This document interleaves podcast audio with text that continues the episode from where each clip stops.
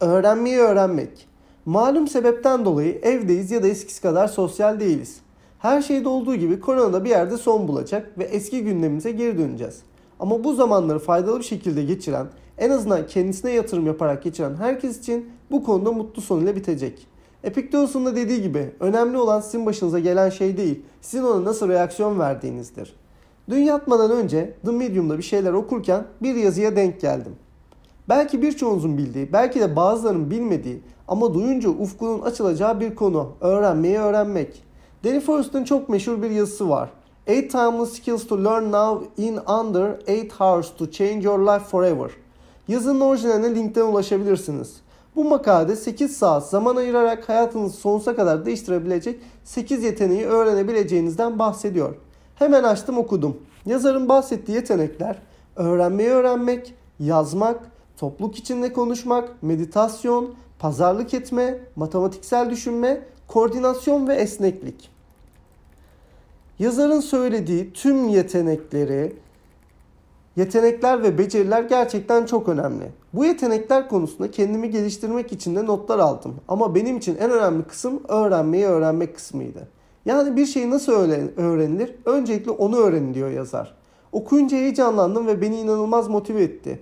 Çünkü yeni şeyler öğrenmeyi seven biri olarak bunu öğrenmek benim için çok ama çok faydalı olacaktı. Hemen bu konuyla ilgili birkaç araştırma yaptım ve gördüm ki öğrenmeyi öğrenmek üzerine birçok makale ve yazı var. Bunların en önemlisi de Geoff Kaufman'ın 20 saatte herhangi bir şeyi nasıl öğrenilebilir üzerine konuşması. Bu konuşmanın orijinalini dinlemenizi tavsiye ederim. Zaten yazarın bu konuyla ilgili bir kitabı da var ki onu da linkte paylaşıyorum. Peki 20 saatte nasıl öğrenebiliriz herhangi bir şeyi? Öncelikle Kaufman bir şeyi öğrenmenin zeka ile ilgili değil, tamamen motivasyonla ilgili olduğunu söylüyor. Yani ilk kural öğreneceğin konuda istekli ol.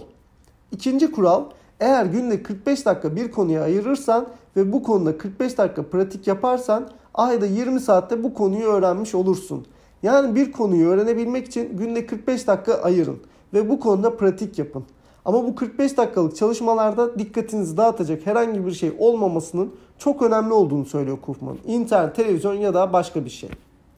Öğreneceğiniz konuları küçük parçalara ayırın ve aslında gündelik hayatınızda ihtiyacınız olan kısımlara öncelik verin.